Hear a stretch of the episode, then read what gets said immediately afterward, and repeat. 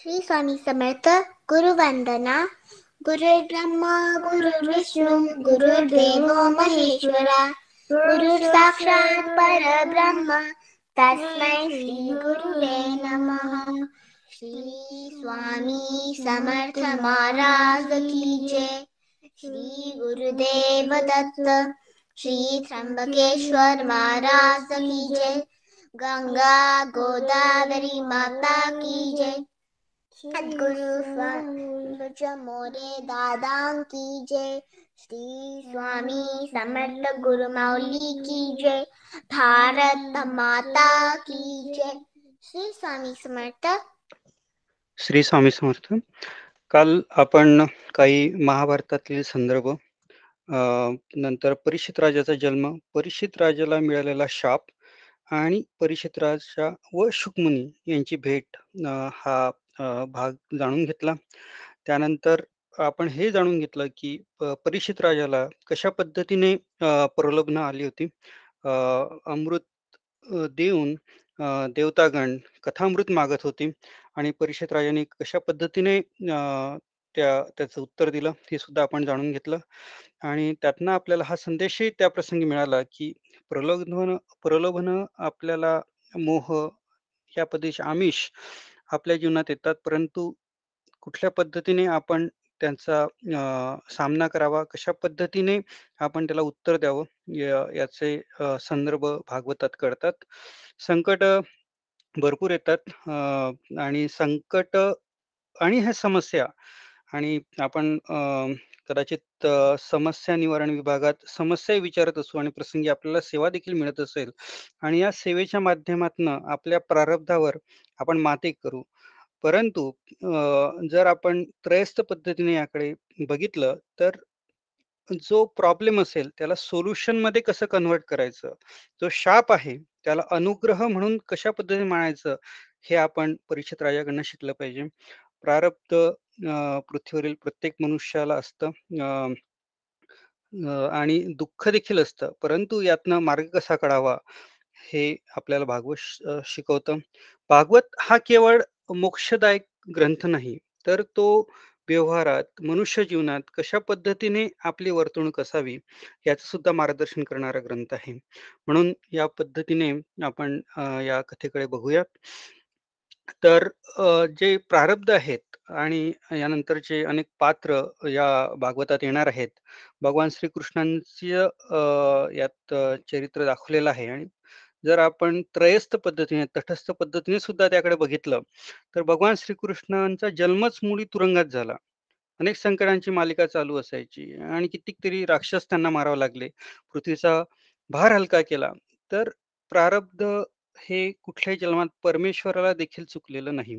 प्रभु रामचंद्रांना वनवास सहन करावा लागला आणि त्यात ही कथा जी परमपूज्य गुरुमाऊली आपल्याला नेहमीच सांगतात की वनवासात प्रभू रामचंद्र गेल्यावर जेव्हा दशरथांचं निधन होतं, निर्वाण होतं, तेव्हा भरत राजा वनवासात प्रभू रामचंद्रांना भेटायला जातात आणि विनंती करतात की आपण अरण्यातनं परत येऊन अयोध्येतलं राज्य चालवावं अशा पद्धतीने. परंतु 14 वर्ष पूर्ण झालेले नसतात आणि त्या प्रसंगी जो संवाद घडतो तो अतिशय छान शब्दरूप केलेला आहेत.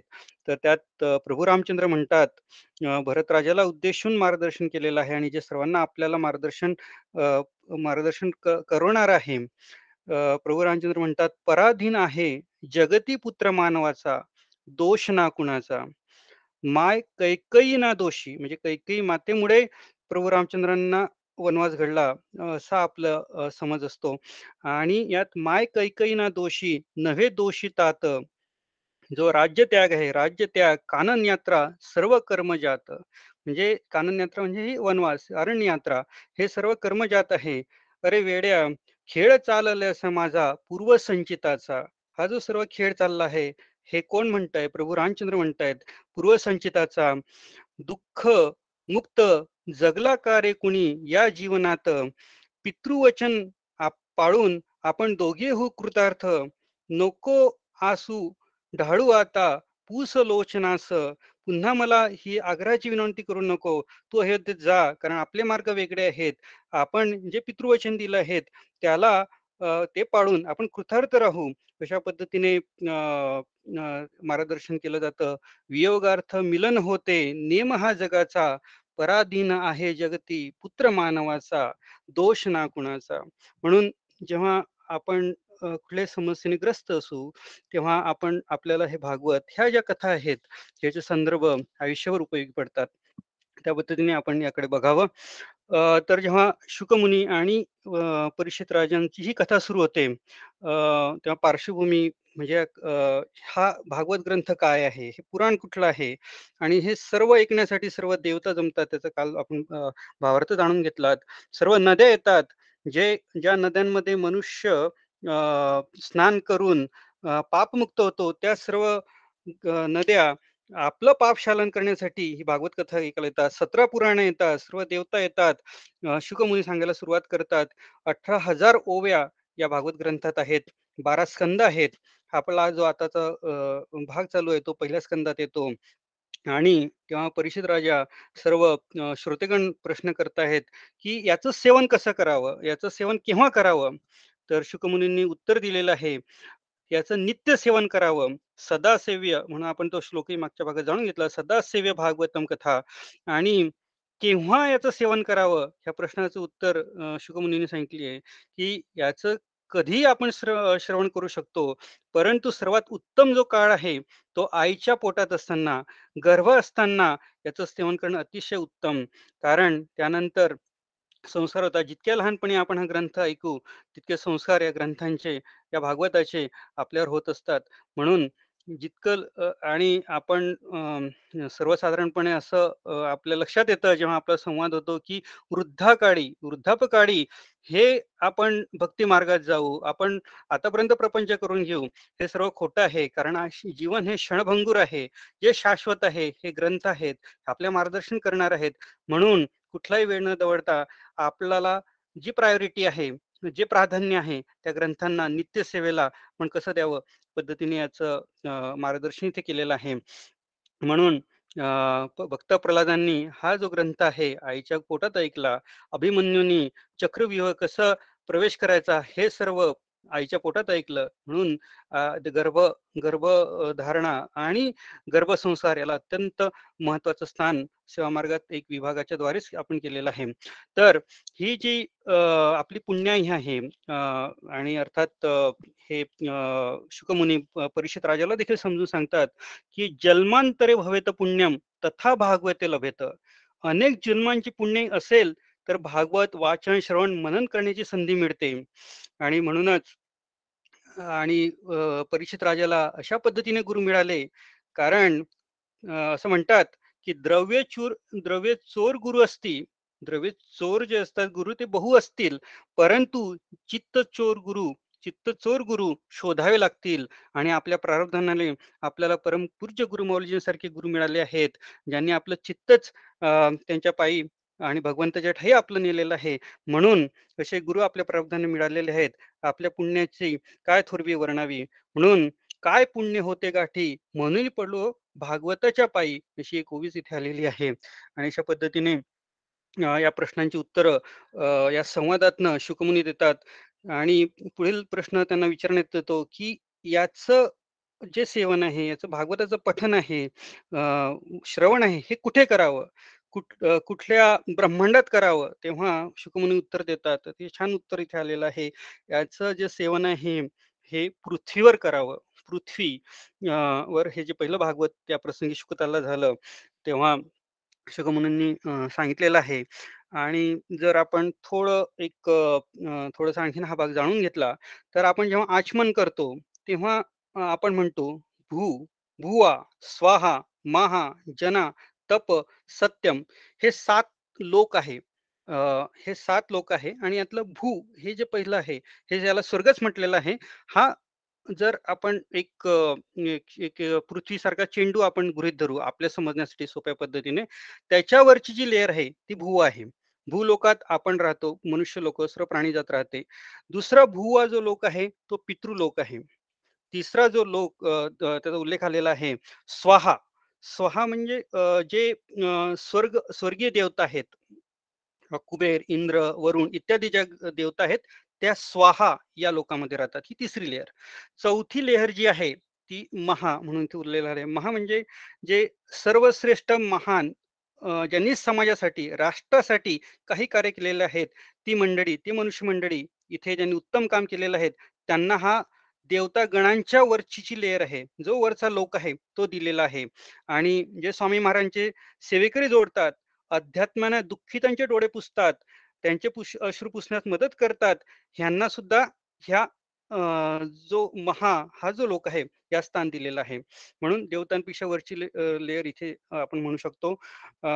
जना जो पुढचा लोक येतो हा जना म्हणजे जे संत श्रेष्ठ असतात, जे चांगले लोक असतात त्यांना जना या लोकात यांचं वास्तव्य असतं.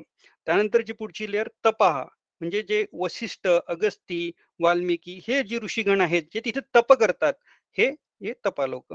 नंतर सत्यम, सर्वात शेवटची जी लेअर आहे ती सत्यम. तिथे ब्रह्मदेव, विष्णू, महेश इत्यादी सर्वश्रेष्ठ देवता ह्या लोकात आहेत अशी मान्यता आहे. तर शुकमुनी असं सांगतात हे जे सात लोक आहेत, हे जे सात लोक आहेत यात भू म्हणजे जी पृथ्वी आहे तिथे हा कर्मलोक आहे आणि हा कर्मलोक आहे आणि इथेच कर्माची फलश्रुती होते. बाकीचे सहा लोक आणि पृथ्वी हे मिळून हे इथे भोगण्याचे लोक आहेत. म्हणजे कर्म जे आहेत ते फक्त पृथ्वीवर होतं. म्हणून ही भागवताची कथा आणि त्यातनं मिळणारी निवृत्ती जी आहे, जो आपला जन्ममृत्यूचा फेरा आहे त्याचं निर्मूलन होण्याचं कार्य जे आहे हे पृथ्वीवर होतं. आणि म्हणून या मृत्यू लोकात जन्म व्हावा असं ह्या सर्व लेअर मध्ये राहणाऱ्या देवतांना याची अभिलाषा असते. आणि म्हणूनच भगवान विष्णूंचे जे अवतार आलेले आहेत ते सर्व अवतार पृथ्वीवर झालेले आहेत. प्रभु रामचंद्र, भगवान श्रीकृष्ण इत्यादी जे अवतार आणि ते आपण जाणून घेणार आहोत विविध अवतार, ते पृथ्वी लोकात झालेले आहेत. म्हणून हे भागवत ऐकण्याची सर्वश्रेष्ठ जागा ही पृथ्वी लोक सांगितलेली आहेत, शुकमुनींनी विदित केलेली आहेत. तेव्हा मनुष्य जन्म हा कितीतरी योनी फिरल्यानंतर 84 योनी फिरल्यानंतर मिळतो असा विविध ग्रंथांमध्ये उल्लेख आहे. आणि हा जन्म जो मिळाला आहे त्याचं सार्थक करण्याची संधी या पृथ्वीलोकी आपल्याला मिळाली आहे, हा यातला भावार्थ आहे. म्हणून आपण या मृत्यूलोकात या ग्रंथाचं सेवन करावं. आणि अशा पद्धतीने हा पहिला स्कंद इथे समाप्त होतो. जी प्रस्तावना आहे ती आपण 3 दिवसांनी जाणून घेतली. आता आपण दुसऱ्या स्कंदाकडे आपण मार्गक्रमण करू. दुसऱ्या स्कंदामध्ये सृष्टीचा उदय कसा झालेला आहे हा जो संवाद आहे, यात विविध कथा आलेल्या आहेत, तत्वज्ञान आलेलं आहेत आणि सर्व जे शास्त्र आहे, जे सायन्स आहे त्याचा उल्लेख सुद्धा या भागवत ग्रंथात आलेला आहे. तेव्हा द्वितीय स्कंदात जेव्हा प्रश्न विचारतो परीक्षित राजा ऋषीमुनींना, शुकमुनींना की मला 7 दिवसाचा अवकाश आहे, तर यात मी काय असं करावं की ज्यामुळे माझं जीवन धन्य होईल, हे 7 दिवस पुरेसे आहेत का?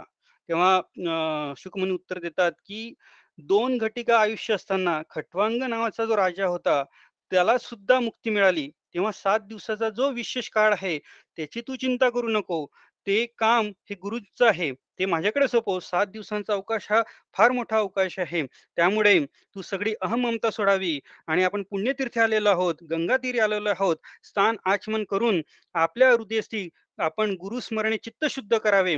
आणि त्या प्रसंगी त्यांनी विराट रूपाचं दर्शन सुद्धा वर्णन केलेलं आहे, जे आपण पुरुष सूक्तात जाणून घेतो की हे पुरुष सूक्तात नारायणांचा उल्लेख आलेला आहे की नारायणापासून विश्व झाले आणि त्यानंतर त्याचा क्रम कशा पद्धतीने आहे तो सुद्धा इथे सांगण्यात आलेला आहे. की म्हणजे आता सृष्टीचा उगम कसा आला, जेव्हा पहिला प्रश्न शुकमुनींना विचारण्यात येतो, परीक्षित राजा विचारतो सृष्टीचा उगम कसा आला, आणि याचा उल्लेख क्वांटम फिजिक्स मध्ये सुद्धा आलेला आहे आणि त्याच्यात किती साम्य आहे आपल्याला इथे कळेल. तर परमेश्वराला, परब्रह्माला अशी इच्छा झाली की आपण जसे आहोत की त्या पद्धतीने आपले प्रतिबिंब ह्या सर्व ब्रह्मांडात आपण निर्माण करावेत आणि तिथून ह्या सृष्टीच्या कल्पनेला सुरुवात झाल्याचं म्हटलेलं आहे. ह्या ज्या आपल्यासारख्याच विभूती आहेत ह्या अनंत विभूती आपण तयार कराव्यात असं परमेश्वराच्या मनात आलं. आणि त्यासाठी परमेश्वराने प्रथम दिशा व काळ म्हणजे आधी दिशा नव्हत्या तर हे दिशा निर्माण केल्या. नंतर काळ, जी कालगणना आपण म्हणतो की त्यामुळेच आपण त्या पद्धतीने आपली गणना होते ना. आपला दिवस रात्रच नसेल तर आपण आपला गणन करताना जे गणित असेल त्याचा फारसा उपयोग होणार नाही, म्हणून कालगणना सुरू केली. आणि जो सूक्ष्म त्यातला त्यात भाग आहे सगळ्यात सूक्ष्म जी कालमापन आहे. आता ज्या आपण आता जरी सेकंद आणि मिनिट आणि तासात हे आपण जरी बोलत असलो तरी आपल्या शास्त्रात यापेक्षाही सूक्ष्म अभ्यास केलेला दिसतो. जसं परमाणू हे पदार्थांचे अत्यंत लघुतम स्वरूप मानलेलं आहे आणि परमाणूच्या पुढे त्याचं विभाजन होणं शक्य नाही. आणि 2 परमाणू म्हणजे 1 अणू, 3 परमाणू म्हणजे त्रसरेणू म्हणतात, 3 त्रसरेणू म्हणजे 1 त्रुटी, 100 त्रुटी म्हणजे 1 वेद, 3 वेद म्हणजे 1 लव, 3 लव म्हणजे 1 निमिष, 1 निमिष म्हणजे 1 क्षण. म्हणजे जेव्हा आपण म्हणतो 1 क्षण तर त्याचं इतकं सारं गणित आहे. आणि ते पंचांगात सुद्धा अतिशय सूक्ष्मपणे मांडलेलं असतं. जेव्हा पंचांगात आपण सूर्योदय सूर्यास्त हे पंचांग म्हणजे एक प्रकारचं मॅथमॅटिक्सच आहे. तर पंचांगात जेव्हा आपण सूर्योदय सूर्यास्त प्रत्येक स्थानानुसार रेखांश अंशांश यानुसार बदललेला असतो. आज जर न्यूयॉर्कला सूर्योदय यावेळेस असेल तर तोच सूर्यास्त थोडं जरी अंतर बदललं सूर्योदयाची वेळ सेकंदानुसार कॅल्क्युलेट केलेली असते. तर 5 क्षण म्हणजे काष्टा मुहूर्त वगैरे असं खूप मोठं ते गणित आहे. आणि शेवटी 3 ऋतू म्हणजे 1 अयन आणि आपल्या अयनमध्ये 2 अयन असतात आणि त्यासाठी 1 मानवी वर्ष असं म्हटलेलं आहे. आणि अशा पद्धतीने त्रेतायुग कृतायुगात किती वर्ष असतात आणि आपला एक वर्ष म्हणजे देवतांचा 1 दिवस असं मानलेलं आहे. आणि त्यानंतर प्रत्येक मोठमोठं आकडेवारी इथे आलेली आहेत. 4 अब्ज 32 कोटी म्हणजे ब्रह्मदेवांचा अर्धा दिवस आणि 8 अब्ज 64 कोटी म्हणजे 1 कल्प. आणि आपण आता वारा कल्पात राहतो आणि त्याला प्रत्येक कल्पामध्ये 14 मन्वंतर आणि प्रत्येकाचे वेगवेगळे मनू जे आता उल्लेख पुढे येणारी आहे. तर आपण आताचा सध्याचा जो मनू चालू आहे तो वैवस्तव आहे आणि दुर्गा सप्तशतीमध्ये सुद्धा मन्वंतर मनू यांचा उल्लेख देखील आलेला आहे. तर या पद्धतीने दिशा आणि काल हे परमेश्वराने आधी निर्माण केलं. आणि त्यानंतर देवतागण दानव मानव हे सर्व निर्माण झाले. यक्ष हे जे आहेत हे सृष्टी खाणारे आणि रक्षण करू नको हे म्हणणारे ते राक्षस, या पद्धतीने हे सुरू झालं. पण त्यासाठी जे लागणार होतं, जे मटेरियल लागणार होतं ते माया या विषयापासून सुरू होतं. जे आपण माया म्हणतो ती नेमकी काय आहे याचा सुद्धा उल्लेख भागवतात आलेला आहे. मा म्हणजे या शब्दाला अर्थ नाही, मा या शब्दाला अर्थ नाही. या म्हणजे जी पाही म्हणजे यथार्थता जी नाही ती ही माया अलौकिक. म्हणजेच अगदी सोप्या याच्यात आपण जाणून घेऊ की हे जे आपल्याला आभास होतात बुद्धीवर हे जे मायेचं पांघरून आहे ज्यामुळे आपल्याला शुद्ध ब्रह्मज्ञान होत नाही ती ही माया. म्हणजे आता आणखीनच सोपं करून सांगायचं झालं तर उदाहरणार्थ आपण जेव्हा गाढ झोपतो म्हणजे आपल्याला लक्षात येत नाही की आपण कुठे झोपलेलो आहोत, ती गाढ निद्रा आहे. म्हणजे आणि आपण आनंदात झोपतो, आपण कुठल्या स्थळी आहोत, आपल्याला काय होत आहे याचं फारसं भान नसतं. त्यालाच आपण असं म्हणू की हे अज्ञान आहे, हे अज्ञानरूपी ब्रह्मज्ञान आहे, ब्रह्म अवस्था आहे ती आपल्याला प्राप्त होते. आणि त्याचसारखीच दुसरी अवस्था की त्याला साम्य अवस्था म्हणजे समाधी, की जे ज्ञात आहे ते ब्रह्मज्ञान, जे ज्ञान झालेलं आहे हे ब्रह्मज्ञान आहे त्यामुळे ती समाधी अवस्था प्राप्त झाली. परंतु ज्या अज्ञानामुळे झाली ती गाढ झोप आहे. आणि हे सर्व एका मायेमुळे बुद्धीवर हे जे कार्य चालू आहे त्यामुळे हे सुरू आहे. म्हणून मी अत्यंत उत्तम आहे किंवा दुसरा वाईट आहे हे याचा जो अनुभव येतो हा ब्रह्म अनुभव सोडून हा जो भाव येतो, हा जो अनुभव आला ह्याला कारण म्हणजे माया. वस्तू एकच आहे परंतु त्याचा आपल्याला आभास होतो हे सर्व या मायामुळे होतात. जसं काही आपल्याला सुवर्ण दिसतं म्हणजे सोनं आहे, राईट, सोनं आहे आणि सोन्यांचे विविध दागिने तिथे आहेत. आणि हे जे दागिने आहेत हे आपल्याला विविध शेप मध्ये दिसतात, विविध आकारामध्ये दिसतात. मंगळसूत्र दिसतं, अंगठी दिसते आणि चपळहार दिसतो. परंतु जो सोनार आहे त्याला त्यातलं फक्त सोनच दिसतं. हे जे शुद्ध ब्रह्मज्ञान आहे म्हणजे आपल्याला हे आकाश आहे, ही वस्तू आहे, हे घर आहे, हे दिसतं. परंतु जी मायेचं पांघरून जर गेलं तर हे आपल्याला सर्व ब्रह्मयुक्त दिसेल. तर ही ती माया. या पद्धतीने मायाचा विविध विस्तार येत आलेला आहे आणि तिसऱ्या स्कंदात पुन्हा येणार आहे तेव्हा देखील आपण जाणून घेऊ. तर ही माया आधी परब्रह्माने तयार केली आणि सृष्टीचा जो उगम आहे तो अंड्याचा आकाराचा जो गोल आहे त्यातील तेजपुंज त्यातनं झाल्याचं भागवतात लिहिलेलं आहे. म्हणजे काय की त्यातील उष्णतेमुळे जो हा अंड्याच्या आकाराचा गोल होता त्यातील उष्णतेमुळे त्याचा स्फोट झाला आणि ब्रह्मांडाची निर्मिती झाली.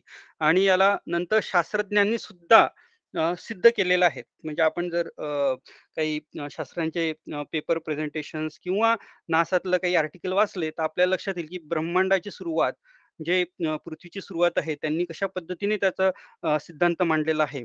तर हे सर्व आपल्या पुराणात आलेलं आहे. आणि ब्रह्मांडाची निर्मिती इथून सुरुवात झाली, माया सुरुवात झाली. नंतर मायाच्या भोवती तीन त्रिगुणात्मक, मायाला त्रिगुण दिले म्हणजे काय, सत्व रजतम हे तीन दिले आणि हे साम्य प्रमाणात होते. आणि सत्व रजतम यांचं प्रमाण कमी जास्त झालं त्यामुळे मायेचा प्रादुर्भाव वाढला आणि त्यातनं महत्त्व निर्माण झाले. तीन अहंकार निर्माण झाले, कोणते, सात्विक, राजस, तामस. म्हणजे सत्व रजतीम ही त्रिगुणात्मक मायेतनं सात्विक, राजस, तामस हे तीन गुण निर्माण झाले. आणि हे सात्विक अहंकारातनं मग हे देवता निर्माण झाल्या, इंद्र देवता, वरुण देवता इत्यादी देवता. राजस या अहंकारातनं आपले जे कर्मेंद्रिय आहे व ज्ञानेंद्रिय आहेत ती निर्माण झाली. म्हणजे आपले कर्मेंद्रिय कोणते, हात, पाय, वाणी, उपस्थानी व पायू, हे जे आहेत हे कर्मेंद्रिय. ज्ञानेंद्रिय कोणते, डोळे, कान, नाक, जीभ, त्वचा, हे पाच ज्ञानेंद्रिय. आणि या सर्वांचा स्वामी म्हणजे हे पाच कर्मेंद्रिय आणि पाच ज्ञानेंद्रिय यांचा स्वामी मन हे परब्रह्माने तयार केलं. म्हणजे काय की हे 5 अधिक 5 10 आणि एक मन हे 11. आणि हा मन आपल्या नियंत्रणात असावा. नियंत्रणात असलं की हे 5 कर्मेंद्रिय आणि 5 ज्ञानेंद्रिय ताब्यात असतात. म्हणजे काय, जर मनाने ठरवलं की आता चालावं तर मग ते पायाला तशा पद्धतीने आज्ञा देतं. आणि जे आपण उपवास करतो किंवा ज्याला एकादशी म्हणतात तर हे 5 + 5 10 + 1 म्हणजे मन 11. म्हणजे ह्या सर्वांना नियंत्रणात आणावं म्हणून आपण एकादशी उपवास करतो. म्हणजे एकादशी उपवासाचं महत्व किंवा इतर सर्व उपवासाचं महत्व हे आहे की मन जो स्वामी आहे त्याचं नियंत्रण आपल्या ताब्यात असावं म्हणून आपण नेहमी उपवास करतो. तर हे मन जे आहे ते सगळ्यांना सिग्नल या पद्धतीने पाठवतं. आता त्यानंतर हे जे आहे त्यानंतर तन्मात्रा तयार केल्या. म्हणजे हे जो तामस अहंकार आहे, जो तिसरा अहंकार आहे, पहिल्या अहंकारापासून सात्विकांपासून देवता, राजसपासून कर्मेंद्रिय, ज्ञानेंद्रिय व मन, तामसपासून तन्मात्रा सुरू झाल्या. जे तन्मात्रा आहेत ते 5 तन्मात्रा आहेत. म्हणजे कोणते, रूप, रस, गंध, शब्द, स्पर्श हे आपल्याला ज्ञात आहेत. तर हे ज्या 5 तन्मात्रा आहेत यांच्यापासनं पुढे जाऊन पंचमहाभूते तयार झाली. त्यात आप, तेज, वायू आणि यांचे एक एक मात्रा कमी झाल्या. म्हणून आकाशात जेव्हा आपण बघतो तेव्हा फक्त शब्द आहे, तिथे फक्त शब्द आहे, ती पोकळी आहे, ती शब्द आहेत. तिथे रूप, रस, गंध, स्पर्श ह्या 4 तन्मात्रा नाहीत. त्यामुळे हे पंचमहाभूते तयार झाले. आणि शेवटी हा सृष्टीचा जो क्रम आपण आता बघितला, सृष्टीचा क्रम आणि हे पंचमहाभूते यांची जी, जर या पंचमहाभूतांची टांगसाट झाली, यांचा बॅलन्स बिघडला तर ही जी सध्याची सृष्टी आहे ती तयार होते. आणि अशा पद्धतीने ही सृष्टी परब्रह्माने तयार केलेली आहे. मूळ भागवतात अतिविस्तृत त्याचं विवेचन आलेलं आहे. आपल्याला समजण्यासाठी आपण हे सोपं करून परमपूज्य गुरुमौलींच्या आशीर्वादाने पण सांगितलं. तर त्यानंतर राजा प्रश्न करतो की हे सृष्टी जसं माझी समज आहे त्यानुसार ब्रह्मदेवाने तयार केली असं मला असं मला ज्ञात आहे. तर सृष्टी नेमकी कोणी तयार केली तेव्हा शुकमुनी उत्तर देतात की तू जसा प्रश्न केला तसाच नारद ऋषींनी ब्रह्मदेवाला प्रश्न केलात आणि त्यांचा जो संवाद झाला तो मी तुला आता सांगतो. म्हणजे नारद महर्षी हे ब्रह्मदेवांचे मानसपुत्र, त्यांनी पित्याला प्रश्न केलेला आहे की दंडवत करते झाले आणि त्यांनी विचारलं की आपण सर्वश्रेष्ठ आहात, तुम्हीच हे जग तयार केलं, मग तुम्हाला तप करण्याची गरज का पडली, तप आपण का केलं, तर मग आपल्याला आपण जर इतकं महान आहात आपण तपाचरण करण्याची गरज का पडली, हे तुम्हाला ज्ञान कोणी सांगितलं किंवा हे तुम्हाला सहजच आलं का, याचं मला आपण विदित करावं. तर तेव्हा ब्रह्मदेवाने उत्तर दिलेलं आहे, फार छान उत्तर दिलंय की ज्यांच्या प्रकाशाने मी प्रकाशित आहे, ज्याच्या वाचेने हे वेद बोलत आहे, ज्याच्या सत्तेने सूर्य चालत आहे, मेघ त्याच्या सत्तेने वर्षत आहेत, त्यांचा माझ्यावर प्रभाव आहे, त्यांना जगद्गुरु म्हणतात. हे परब्रह्म नारायण यांच्यामुळेच यांची आणि ब्रह्मदेवांचा म्हणजे जो जन्म आहे तो परमेश्वराच्या नाभीतनं झालेला आणि ते चित्र देखील आपण बघितलेलं आहे. आणि जेव्हा ब्रह्मदेवाचा जन्म होतो तेव्हा आकाशवाणी होते तप म्हणजे तप काय असतं हे ब्रह्मदेवाला तेव्हा कळतं आणि त्या तपेतनं मग जी तप पूर्ण झाल्यानंतर त्यांना ज्ञान प्राप्त होतं आणि त्या ज्ञानातनं हे सर्व सृष्टीचा उगम जो आपण आता बघितला त्या पद्धतीने झालेला आहे. आणि मग त्यात जे पुरुष सूक्तात वर्णन केलेलं आहे ते ब्रह्मदेव नारद ऋषींना सांगतात आणि शुकमुनी परीक्षित राजाला सांगतात की हे पुरुष सूक्तात या महापुरुषांची ख्याती आलेली आहे, नारायणांची ख्याती आली आहे. जे नारायण म्हणजे काय की नारा म्हणजे पाणी, वॉटर, तिथे जे स्थापित आहे जे जे तिथे त्यांचं शयन कक्ष आहेत त्यांना नारायण असं म्हटलेलं आहे. तर ज्यांच्या मुखापासनं हे परमेश्वराचं रूप कोणतं आहे, पुरुष सूक्ताचं वर्णन आलेलं आहे की ज्यांच्या मुखापासनं हे ब्राह्मण तयार झाले, असं विराट स्वरूप आहे, ज्यांच्या मुखापासनं ब्राह्मण तयार झाले, क्षत्रिय ज्यांच्या बाहूपासनं तयार झाले, वैश्य गुरुपासनं तयार झाले, पायापासनं शूद्र तयार झाले, हा शास्त्राचा गुढ संवाद आहे. त्यांच्याच मनापासनं चंद्र तयार झालाय, त्यांच्या नेत्रापासून सूर्य तयार झाला आहे. वायू प्राण कानापासून तयार झालेले आहेत, मुखापासून अग्नी झालेला आहे, ज्याची नाभी म्हणजे अंतरिक्ष आहे, आकाश हे त्याचे शीर्ष आहे, पाय हे त्याचे भूभाग आहेत, दिशा श्रोत्र आहेत, जारज अंड स्वदेश उद्भिष्ट यांनी जे सर्व काही कल्पले आहेत, ज्याच्यावरती सप्त भुवने आहेत, ज्याच्या खाली सप्त पाताळ्या आहेत, ज्याच्या नागपुड्या आणि प्राण आणि वायूचे स्थान, हव्य कव्य अमृतांना हे षडस्त्राचे स्थान आहे, अश्विनी कुमार गंध औषधी हे ज्यांचे घाणेंद्रिय आहेत, रूप तेज बुबडे स्वर्ग नेत्रेंद्रिय हे ज्यांचे स्थान, हे महापुरुषाचे कान दिशा आणि तीर्थांचे स्नान आहे. तसेच यांच्या कानापासनं आकाश शब्द हे तयार झालेले आहेत, ज्याचे केस हे त्याचे वृक्ष मेघ आहेत आणि ज्यांची नखे लोखंडाची आहेत, हे सर्व उत्पत्तीचं स्थान आहेत. अशा प्रकारे भरपूर मोठं विराट रूपाचं वर्णन ब्रह्मदेवाने नारद मुनींना केलेलं आहे. पुरुष सूक्त जेव्हा आपण पुरुष सूक्त म्हणतो, महाराजांना अभिषेक करतो, म्हणजे आपण कोणत्या रूपाचं आपल्या समोर वर्णन करावं, याचं आपल्या समोर आपल्या चक्षुश्रमवर त्याचं विराट रूप यावं आणि परमेश्वर केवळ त्या मूर्तीत आपल्या भावनेमुळे येतो. जसं भक्तांची इच्छा पूर्ण करण्यासाठी परमेश्वर येतो त्या पद्धतीने भगवंत त्या ज्या छोट्या मूर्तीत आहेत त्या प्रकट होतो आणि त्याचे अनुभव सुद्धा विविध सेवकऱ्यांना आलेले आहेत आणि त्या परमेश्वराला आपण तिथे अभिषेक करतो. या धारणेने आपण रोज पुरुष शक्ताचा अभिषेक महाराजांना करत असतो. म्हणूनच यात आणखीन बरेच संदर्भ आलेले आहेत आणि विषय थोडासा गहन असला तरी आपण अगदी एकाग्र चित्ताने ऐकत आहोत आणि पुढे जाऊन आपण 3ऱ्या स्कंदामध्ये आणखीन जेव्हा विदुराला त्यांचे जे गुरु आहेत मैत्रेय ते सुद्धा पुन्हा सृष्टीचं कथन कशा पद्धतीने झालं अगदी विस्तारपणे आणि सोप्या भाषेत ते सांगणार आहेत. तर आपण ते पुढील आठवड्यात जाणून घेऊ. आजची सेवा आपण श्री स्वामी समर्थ महाराजांच्या चरणी अर्पण करूया आणि पुढच्या आठवड्यात पुन्हा आपण भागवत कथेला सामोरे जाऊया. श्री स्वामी समर्थ. श्री स्वामी समर्थ. गुरुवंदना. गुरुर् ब्रह्मा गुरुर्विष्णू गुरुर्देवो महेश्वर गुरु साक्षात परब्रह्म तस्मै श्री गुरवे नमः। श्री स्वामी समर्थ महाराज की जय। श्री गुरुदेव दत्त। श्री त्र्यंबकेश्वर महाराज की जय। गंगा गोदावरी माता की जय। सद्गुरु परम पूज्य मोरे दादा की जय। श्री स्वामी समर्थ गुरुमाऊली की जय। भारत माता की जय। श्री स्वामी समर्थ। श्री स्वामी समर्थ। श्री स्वामी समर्थ। श्री स्वामी समर्थ।